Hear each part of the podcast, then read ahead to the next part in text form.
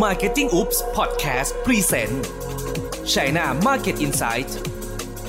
ถนนทุกสายกำลังมุ่งสู่ประเทศจีนและคนจีนก็มุ่งหน้ามาบ้านเราเราจึงอยากพาคุณเข้าถึงวัฒนธรรมพฤติกรรมและตัวตนของคนจีนในดินแดนมังกรอย่างลึกซึ้งรวมถึงความสำเร็จของ Tech Company และ Made in China ในยุคที่ทั่วโลกให้การยอมรับ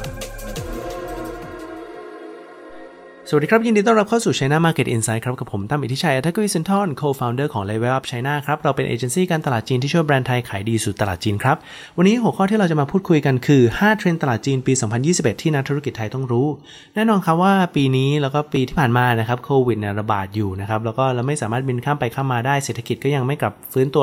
100% แต่ว่ามีบริษัทนึงครับ McKinsey นะครับที่เป็นที่ปรึกษานะครับเขาได้ทำการเซอร์เวย์ดูว่าหลายๆคนคิดว่าตอนนี้เศรษฐกิจกลับมาถึงประมาณ%แล้วนะครับในเมืองจีนนะครับอยู่ที่ 50% ในอเมริกาอยู่ที่ 22% เท่านั้นเองแปลว่าในอนาคตแล้วนะครับเมืองจีนเนี่ยน่าจะกลับตัวเร็วกว่าเศรษฐกิจบูมมากกว่าทั้งนั้นเป็นโอกาสทางธุรกิจให้เราได้นะครับแล้วมาดูกันเลยดีกว่าครับ5เทรนด์สำคัญที่เราเลือกกันมาฝากในวันนี้นะครับมีอะไรกันบ้างอันดับต้นครับคือ digitization หรือการก้าวเข้าสู่โลกดิจิทัลนะครับเราเห็นไหมครับว่าในเมืองไทยเนี่ยเริ่มมีการขายออนไลน์ delivery ออนไลน์นะครับหรือ chat and shop ของห้างสรรพสินค้าในเมืองจีนครับห้างหลายๆห้างเนี่ยได้ลงทำเซอร์เวย์ออกมานะครับแล้วเขาก็เห็นว่าแม้แต่คนมาน้อย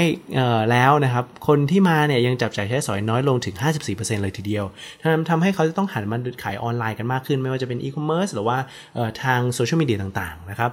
อีคอมเมิร์ซในเมืองจีนนะครับถือว่าเป็น 35% ของยอดซื้อขายทั้งหมดในเมืองจีนเลยนะครับแล้วก็ภายในนั้นเนี่ย 80% มาจากมือถือแปลว่าการใช้มือถือจับจ่ายใช้สอยคล้ายๆเราซื้อ Lazada Shopee พวกนี้สำคัญมากเลยในอนาคตนะครับแม้แต่แบรนด์ Luxury นะครับอย่างเช่น Balenciaga Gucci Cartier ตอนนี้เขาก็เริ่มขายออนไลน์กันแล้วนะครับสมัยก่อนเนี่ยเขาไม่เอาเลยเพราะว่ากลัวเสียแบรนด์ image แล้วก็ขายพวกประสบการณ์ไม่ได้นะครับแต่ตอนนี้เขาเริ่มหันมาทำกันแล้วอีกบริษัทนึงครับคือ Nike นะครับได้ทำแอปตัวหนึ่งออกมาชื่อ Nike Training App เป็นการออกกำลังกายในบ้านนะครับทำให้หลายๆคนโหลดตัวนี้แล้วก็เพิ่มยอดขายทางออนไลน์ได้ถึง 30% เลยทีเดียวนะครับซึ่งเทรนด์ตรงนี้นะครับผมมองว่าเป็นโอกาสอันดีสำหรับแบรนด์ไทยเลยนะครับเพราะว่าอีคอมเมิร์ซในเมืองจีนเนี่ยจะกลับมารีบาวด์นะครับเร็วกว่าที่ประเทศอื่นๆนะครับแล้วก็จะมีการพัฒนาตัวแล้วก็เติบโตขึ้นไปเรื่อยๆดังนั้นเราสามารถเอาของไทยครับไปขายที่เมืองจีนได้ไม่ว่าจะเป็นทางเท้าเปล่า Tmall หรือว่า JD.com อะไรต่างๆนะครับแล้วก็คนจีนครับส่วนใหญ่ก็ยังชอบผลิตภัณฑ์อย่างเช่นรังนกแม่ละเด็กหมอนยางพาราของไทยนะครับหรือว่าแบรนด์ไทยที่ทำได้ดีเนี่ยก็คือมิสทีนนะครับลองไปเป็นกรณีศึกษาได้นะครับเพราะว่าผมชื่นชอบมากเลยทำให้ยอดขายในเมืองจีนเนี่ยมากกว่า 4,000 ล้านได้นะครับแล้วมาดูเทรนด์ที่2กันเลยดีกว่าครับคือกระแสชาตินิยมนะครับหรือว่ากัวชาวฉันผินนั่นเองนะครับเราเริ่มเห็นนะครับว่า US China Trade War หรือการทะเลาะกันระหว่างอเมริกากับจีนเนี่ยทำให้การ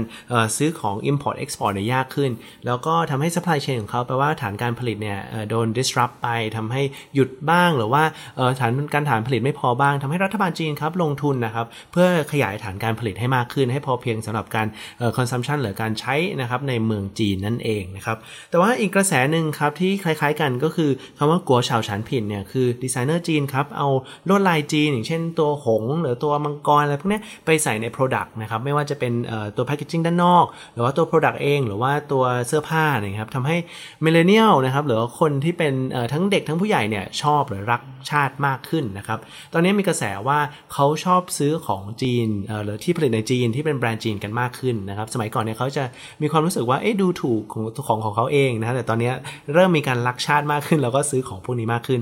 ถามว่าตรงนี้เป็นโอกาสสำหรับเราอย่างไรบ้างนะครับแน่นอนครับจีนกำลังโตกำลังการซื้อขายมากขึ้นมีการ inject หรือว่าให้เงินมากขึ้นในการฐานการผลิตแปลว่าของผลิตของเขาจะถูกลงครับแล้วก็มีตัวเลือกเยอะขึ้นเราอาจจะลองดูก็ได้นะครับว่าตรงนี้เนี่ยเป็นโอกาสสำหรับเราในการซื้อมานะครับแบรนด์จีนเนี่ยมาขายในเมืองไทยหรือเปล่าผมเริ่มเห็นนะครับว่าแบรนด์จีนหลายๆแบรนด์เนี่ยเริ่มจะมาตีตลาดไทยแล้วนะครับเขาเลยอยากจะได้ตัวแทนไม่ว่าจะขายใน Shopee Lazada หรือออฟไลน์ก็ตามนะครับเราลองดูก็ได้ครับว่าพวกนี้เขายอมให้เราเป็นตัวแทนในเมืองไทยหรือไม่นะครับเทรนด์ที่3ครับคือการ creative collaboration หรือการร่วมมือกันอย่างสร้างสรรค์นะครับในเมืองไทยเราเริ่มเห็นว่า KFC เนี่ยไป X กับทางเรใช่ไหมครับไม่มีเรรถ KFC รถเรนะครับแต่ในเมืองจีนครับ KFC ร่วมมือกับบริษัทหนึ่งที่ชื่อว่า Liu Chen นะครับ Liu Chen เนี่ยเขาเป็นบริษัทที่ทำ repeller หรือว่ายาฉีดกันยุงกันแมลงอะไรพวกนี้เขาได้ X ออกมาทำน้ำดื่มตัวนึงนะครับเป็นกาแฟที่รสชาติหรือว่ากลิ่นนะครับเหมือน อนกับตัวสเปรย์ชีทนะครับแต่ว่าแน่นอนครับมีการแชร์ทางโซเชียลมีเดียแน่นอนนะครับอีกอันนึงที่น่าสนใจครับคือมีบริษัทนึงที่ชื่อว่าตงเอ๋อเจ้านะครับเขาทำพวกเจลาตินเป็นบริษัทผลิตอาหารนะครับเขาได้เอ็กซ์กับทางบริษัทร้านกาแฟที่ชื่อว่า Pacific Coffee นะครับออกมาเป็นพวกกาแฟรสชาติใหม่ๆนะครับอันนั้นก็ดูน่าสนใจดีเพราะว่าอยู่ในฟิลด์เดียวกันนะครับอีกคู่นึงครับคือ Adidas กับ HT นะครับเขาได้ออกรองเท้ารุ่นพิเศษสำหรับ HT โดยเฉพาะเลยนะครับ HT เนี่ยเป็นร้านชานมไข่มุกที่เมืองจีนที่ดังมากเลยไปห้างไหนก็เจอนะครับ Adidas ก็ทำ Limited Edition รองเท้าออกมาให้คนที่เป็นแฟนคลับของทั้งสองฝ่ายได้ซื้อกันนะครับ HT จริงๆก็ไปคอลแลบกับเจ้าอื่นๆด้วยเช่น Airbnb หรือว่าหวังหงสักคนนึงอย่างเงี้ยครับเพื่อทำเป็น decoration ห้องนะครับเกี่ยวกับ HT ดังนั้นเราจะเริ่มเห็นการคอลแลบอย่างนี้กันมากขึ้นนะครับเพราะว่าเป็นการแลกเปลี่ยนทรัพยากรทางการตลาดได้ดีนะครับถ้าเราเป็นแบรนด์ไทยที่อยากจะขายจีนเนี่ยเราสามารถไป X กับแบรนด์จีนได้เลยนะครับโดยที่เราต้องเกริ่นก่อนว่าเมืองเราเนี่ยยิ่งใหญ่อลังการขนาดไหนในเมืองไทยนะครับเขาถึงอยากจะคอลแลบกับเราก็สามารถทำให้เข้าถึงกลุ่มลูกค้าชาวจีนนั้นได้ครับผมเทรนด์ที่4นะครับก็คือการเอาจริงของรัฐบาลจีนครับเราเริ่มเห็นกันแล้วนะฮะว่า Ant Financial เนี่ยตอนนั้นจะเข้าตลาดหลักทรัพย์ก็เข้าไม่ได้เพราะว่าทางรัฐบาลจีนบอกห้ามไว้ก่อนนะครับตอนแรกๆที่บอกเขาเนี่ยมันไม่ใช่อย่างนี้นี่มันเป็นการโอนเงินกันเฉยๆคล้ายๆว่าเป็น wallet นะครับหรือ line wallet อะไรก็ตามแต่ตอนนี้ทำตัวเป็นเหมือนแบงค์เลยทั้งนั้นควรจะต้องมีการกำชับหรือว่ารัดกุมหรือว่าใช้กฎหมายตามธนาคารด้วยเช่นเดียวกันเขาเลยหยุดการเข้าตลาดหุ้นไว้ก่อนนะครับอีกอันนึงที่เราเห็นครับคือทั้งอาลีบาบาและเทนเซ็นต์เนี่ยก็โดนรัฐบาลให้เสียค่าปรับนะครับในการที่ไม่ได้แจ้งเขาหลายๆอย่างที่ไม่ว่าจะเข้าไปซื้อบริษัทหรือว่าอะไรก็ตามแต่นะครับแล้วก็กฎหมายที่ออกมาอีกอันนึงก็คือเรื่องของการที่บริษัทนึงเนี่ยไม่สามารถกันไม่ให้ผู้ใช้เนี่ยไปใช้อันอื่นได้สมัยก่อนเนี่ยเราจะเห็นกันเลยครับว่าถ้าใครอยู่ในภายใต้ Alibaba เนี่ยก็ห้ามไปใช้ Tencent หรือว่าขายของใน Alibaba.com อยู่หรือ Tmall อยู่เนี่ย Exclusive ก็ห้ามไปขายใน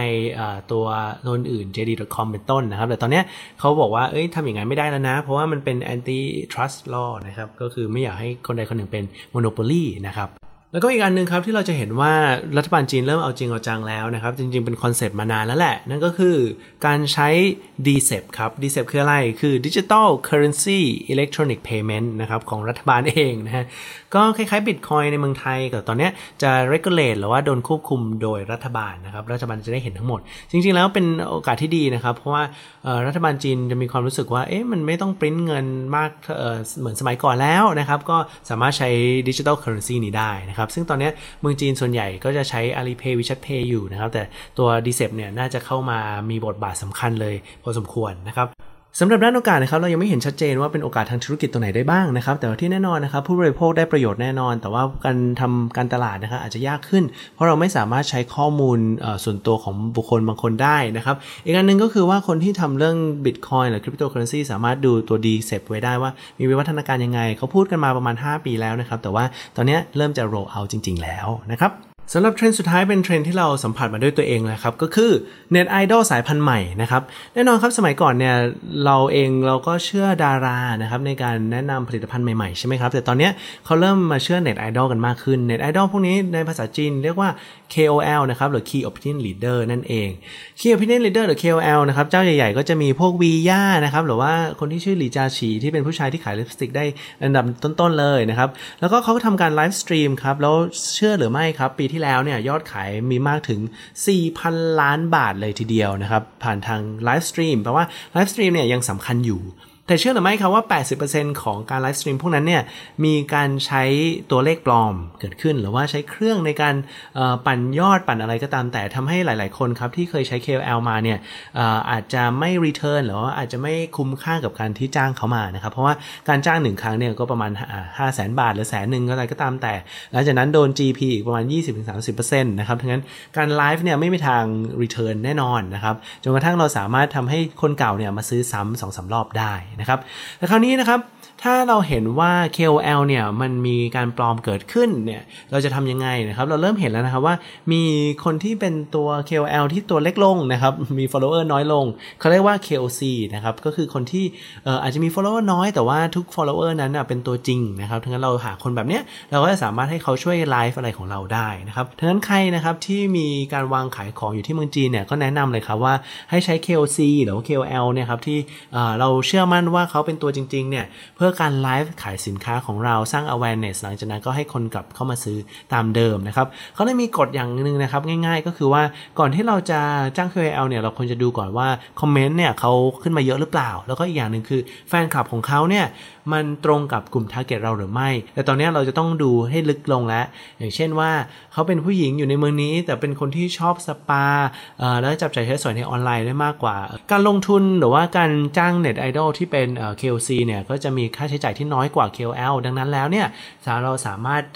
เริ่มต้นจ้างได้โดยที่ไม่ต้องควักเงินออกไปเยอะแล้วก็ไม่ต้องตื่นเต้นมากว่ามันจะขายได้หรือไม่ตั้งแต่ตอนแรกนะครับ